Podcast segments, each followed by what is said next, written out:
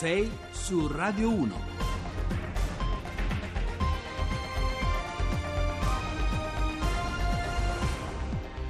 Bentrovati a 6 su Radio 1, buongiorno, giovedì 31 maggio, sono le 6:07, al microfono con voi Giovanni Acquarulo. Allora, i continui ripensamenti della politica, i cambi di scenario, le formule, le ipotesi, i tanti colpi di scena, insomma qua a distanza di quasi 90 giorni dal voto il quadro della politica è ancora molto incerto, anche se il borsino del giorno sembrerebbe propendere per la ripresa della pista che potrebbe portare ad un governo politico Lega Movimento 5 Stelle. Le incognite però sono ancora molte, le alternative sono ancora tutte aperte e già oggi i nostri ragionamenti potrebbero essere superati da un nuovo contrordine delle forze politiche. Ne parleremo della nostra seconda parte con i nostri ospiti e i nostri osservatori, ma nella prima parte invece prenderemo fiato occupandoci di due temi un po' più laterali. Parleremo di multe che sono quasi raddoppiate in Italia negli ultimi 10 anni, anche se il numero di chi le paga è sceso drasticamente. Poi torneremo a parlare di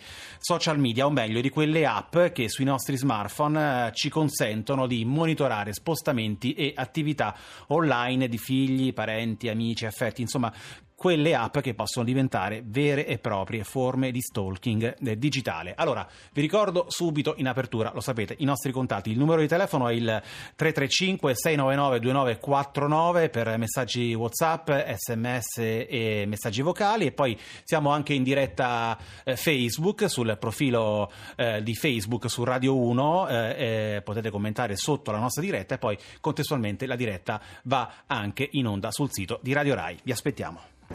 6 su Radio 1.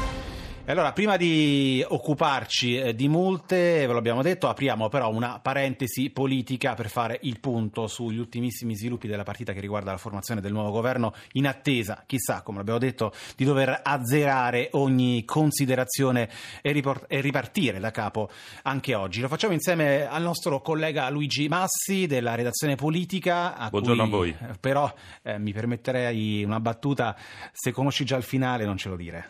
No, se lo conoscessi sarebbe molto bello, ma no, purtroppo no.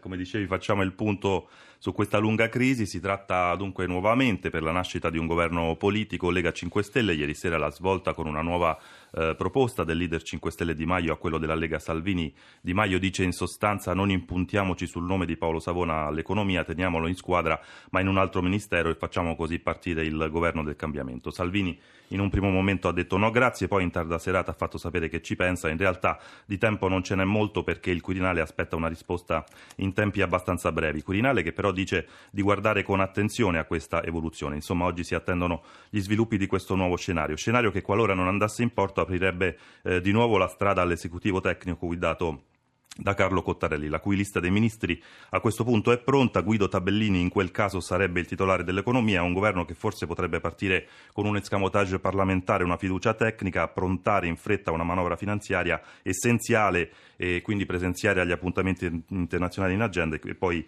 traghettare il paese alle urne. Staremo a vedere. Allora, grazie a Luigi Massi, che ritroveremo nel corso della mattinata dentro i nostri giornali radio con tutti gli ultimi aggiornamenti di una partita che farebbe gola ad uno sceneggiatore di House of Cards se non ci fosse poi un gioco, un pezzo del nostro futuro. Allora, parliamo ora di multe. Lo spunto, lo sapete, è il contenzioso di cui si è parlato molto ieri, che riguarda gli autovelox, o meglio il sistema di tutor presente sulle nostre autostrade. Sono 333 occhi elettronici distribuiti su oltre 3.000 chilometri che saranno spenti fino a luglio per via dell'avvertenza fra Autostrade per l'Italia e la Kraft, l'azienda che ne rivendica i diritti sul brevetto. Prima delle partenze estive è comunque previsto l'arrivo di un sistema alternativo di rilevazione della velocità, ma quello dei tutor ci è sembrato un po' un buon gancio per parlare più in generale appunto di multe, perché qualche giorno fa è stato diffuso uno studio della CGIA di Mestre che su quel punto ci dice delle cose molto rivelatrici sulla nostra relazione, direi molto conflittuale, con le sanzioni stradali. Ne parliamo stamattina con il coordinatore dell'ufficio studi della CGIA, Paolo Zabeo. Buongiorno e benvenuto. Buongiorno a voi. Allora Zabeo, cresce, praticamente raddoppia il numero delle multe negli ultimi 10 anni, ma sono sempre di meno gli italiani che le pagano. Cominciamo da qui, ci racconti un po' i numeri più significativi della vostra indagine. Sì, negli ultimi 10 anni, cioè tra il 2006 e il 2016, noi abbiamo che il gettito complessivo riconducibile alle contravvenzioni inflitte dai vigili urbani, quindi i dipendenti vigili urbani degli oltre 8.000 comuni italiani, sono aumentate queste multe dell'80%. Complessivamente noi abbiamo che nel 2006 il gettito era stato poco più di un miliardo e 300 milioni, è salito a quasi praticamente 2,5 miliardi.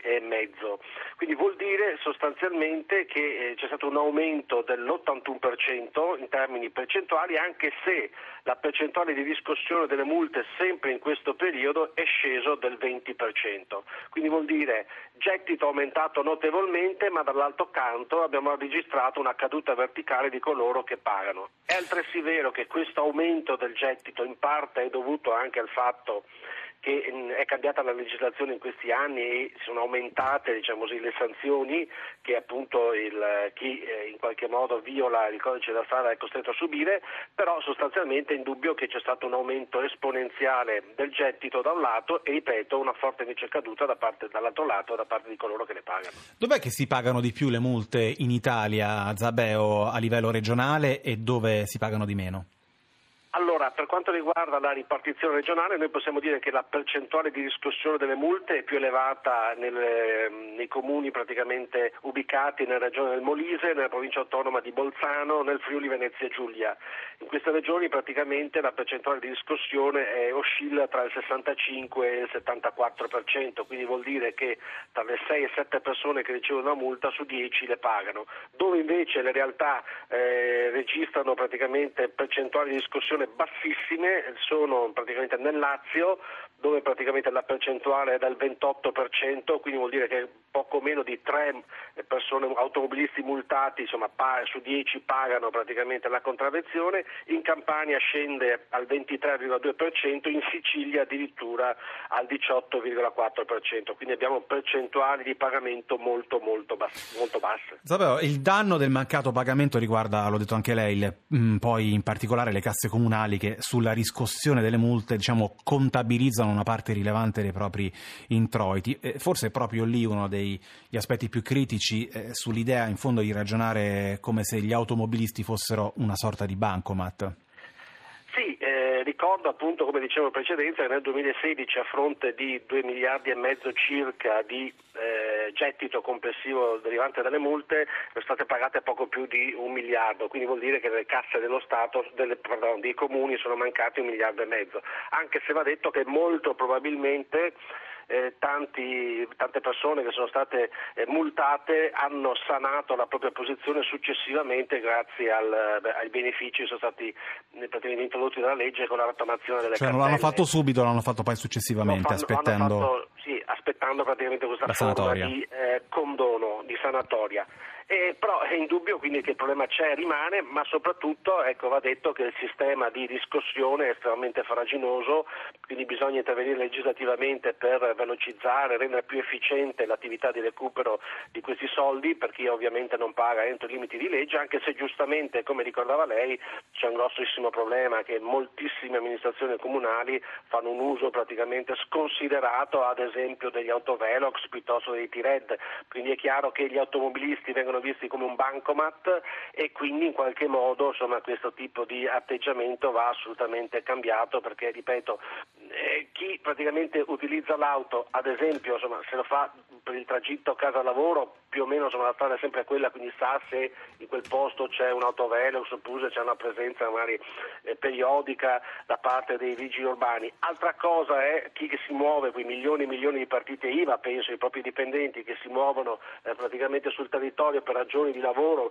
nel senso che usano la macchina professionalmente, penso ai tassisti piuttosto che agli agenti di commercio o agli autotrasportatori o a quelle decine e decine di categorie artigiane che utilizzano il furgone e il furgoncino per trasportare la propria attrezzatura. È chiaro che se questi li vedi come praticamente un bancomat, quindi c'è una specie di accanimento terapeutico, perché in molti tratti stradali è così, è chiaro che questo non va bene. Poi la risposta è: io, per carità, infliggo più multe, però poi dall'altro canto incasso sempre meno. L'ultima domanda volevo chiederle, Zabeo, però c'è un tema un po' più generale, forse di tipo culturale, per cui diciamo, ogni elemento sanzionatorio in Italia viene percepito come vessatorio. Ecco.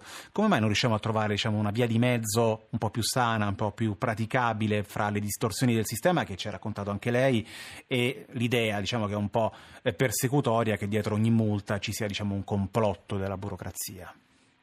Ma perché è indubbio che ormai è passato il messaggio, comunque gli automobilisti lo vedono come una forma, appunto, come dicevo prima, di accanimento. È chiaro che quando tu non fai prevenzione ma un'operazione finalizzata solamente a far cassa, e poi la gente ovviamente ha una forma di rigetto di queste azioni. Va anche detto, però, bisogna essere anche onesti intellettualmente, che molto probabilmente grazie all'utilizzo degli autovelox e anche praticamente degli alcol test, noi negli ultimi 10 anni abbiamo registrato una caduta verticale, ad esempio, delle persone ferite a seguito di incidenti stradali, sono diminuiti del 25%, addirittura i morti per incidenti stradali sono scesi del 42%. Esattamente. Ovviamente noi abbiamo oltre ancora 3.000 morti all'anno sulle strade, quindi sono ancora molti, però è indubbio che l'utilizzo di questi strumenti in qualche modo ha dissuaso moltissimi a correre più piano e quindi sostanzialmente a rispettare il codice stradale e quindi anche a creare meno danni. Però è indubbio che nella stragrande maggioranza delle persone questo è visto come una vessazione e quindi in qualche modo c'è anche inconsciamente una forma di rigetto e quindi ecco perché anche spesso non si vuole pagare. Benissimo, allora grazie a Paolo Zabeo, lo ricordo coordinatore dell'ufficio studi della CGIA di Mestre, grazie per aver accolto il nostro invito stamattina e buona giornata. Il nuovo singolo di Lenny Kravitz, Low, quando sono le 6:22, ci occupiamo ora, ve l'abbiamo anticipato nella nostra copertina, di una storia che incrocia ancora una volta il tema della privacy quando utilizziamo i nostri smartphone e più in generale la consapevolezza che abbiamo quando si tratta di applicazioni che hanno a che fare, diciamo, con la nostra reperibilità, con i nostri spostamenti, con la nostra presenza online. Io do subito il benvenuto a Bruno Mastroianni, docente di comunicazione all'Università Uni Nettuno ed esperto di nuovi media. Buongiorno e ben trovato a Radio 1. Buongiorno a tutti gli ascoltatori. Allora, Mastroianni, riassumo io brevemente. Esistono decine di app, le più note sono Spicy, Kidlogger, Family Locator, che consentono ad esempio ai genitori di monitorare, di geolocalizzare dove si trovano i figli o che hanno accesso poi a chat, email, cronologia web e a numerosi altri dati personali. Vanno installate sul cellulare della persona, diciamo tra virgolette, da controllare. Ci vorrebbe il consenso della persona coinvolta e non è detto che questo succeda sempre, ma in alcuni casi esistono software spia ancora più borderline che vengono installati attraverso un allegato via mail, ad esempio, oppure navigando online. Insomma, un po' uno scenario che ricorda il film di Paolo Genovese di un paio d'anni fa, Perfetti sconosciuti. Andiamo subito al punto, poi ci torniamo in seconda parte. Non rischiamo di diventare, a nostra insaputa magari, dei veri e propri stalker digitali, Mastroianni? Beh sì, c'è da dire che la tecnologia ha di fatto esteso la nostra dimensione pubblica della nostra vita, cioè lasciamo più traccia del nostro pensiero, delle nostre parole, e questo ha anche esteso la fragilità della nostra sfera privata, cioè ci sono più possibilità di introdursi nella nostra sfera privata proprio per il fatto che, essendo connessi, lasciamo traccia di dove stiamo, cosa scriviamo, cosa stiamo facendo. Quindi è molto importante oggi ragionare sul fatto che, come siamo diventati tutti dei piccoli personaggi pubblici, come i personaggi pubblici dobbiamo curare molto bene per difendere la nostra sfera privata. Dall'altro lato, dal lato di chi questa sfera privata cerca di romperla, certo siamo di fronte spesso a veri e propri crimini, cioè, mentre un uso virtuoso, quello magari dei genitori nei confronti soprattutto di figli minorenni in situazioni magari di lontananza, può essere un uso virtuoso di queste app, certo invece quando si parla di rapporti tra adulti, entrare nella privacy dell'altro incomincia a configurarsi anche come reato, oltre che qualcosa che fa male alle relazioni, senz'altro. Allora, Mastroianni, il tema, lo ricordava anche lei, non riguarda soltanto appunto genitori e figli, diciamo, ma tutte quelle relazioni in cui è in gioco in qualche modo la nostra libertà e la nostra privacy all'interno appunto di una coppia, di una famiglia, di una comunità di lavoro. Allora, io la invito a restare ancora con noi in linea, ora ci fermiamo come ogni giorno qualche minuto per l'Onda Verde, poi prima della politica torniamo a parlare, torniamo da lei per discutere appunto di software spia e soprattutto di autonomia e responsabilità quando parliamo di vita online. Restate con noi su Radio 1, a tra poco.